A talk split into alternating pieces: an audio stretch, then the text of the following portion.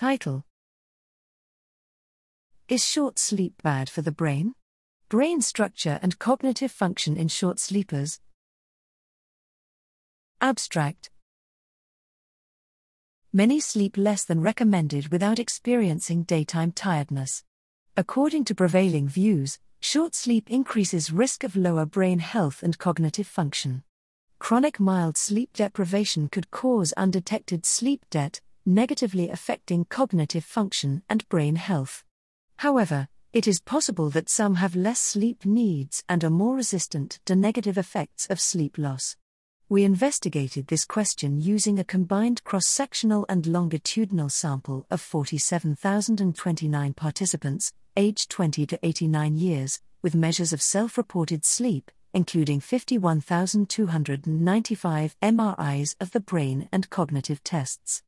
701 participants who reported to sleep less than six hours did not experience any daytime tiredness or sleep problems.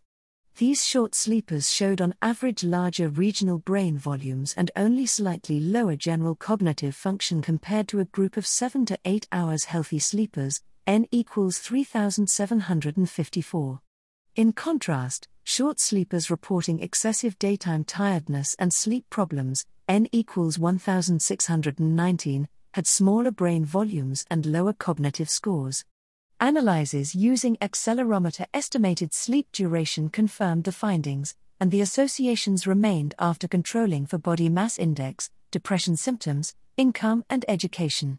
The results suggest that some people can cope with less sleep without obvious negative consequences for brain health, in line with a view on sleep need as individualized.